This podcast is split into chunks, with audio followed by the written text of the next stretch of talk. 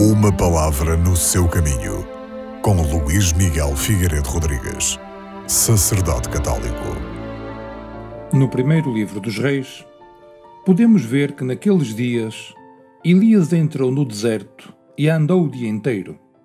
Depois, sentou-se debaixo de um junípero e, desejando a morte, exclamou: Já basta, Senhor, tirai-me a vida, porque não sou melhor que meus pais. Uma sensação de abandono gerou no espírito de Elias um estado de abatimento e mesmo de desespero.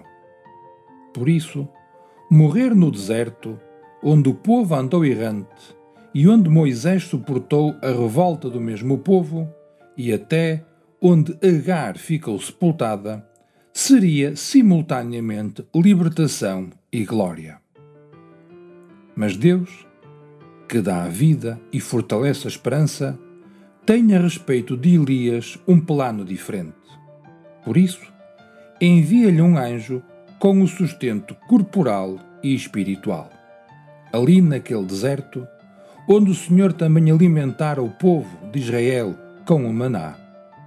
É deste modo que Elias se torna capaz de levar a bom termo a missão que o Senhor lhe confiara realizou a missão do Senhor porque se alimentou com o alimento que o Senhor lhe ofereceu.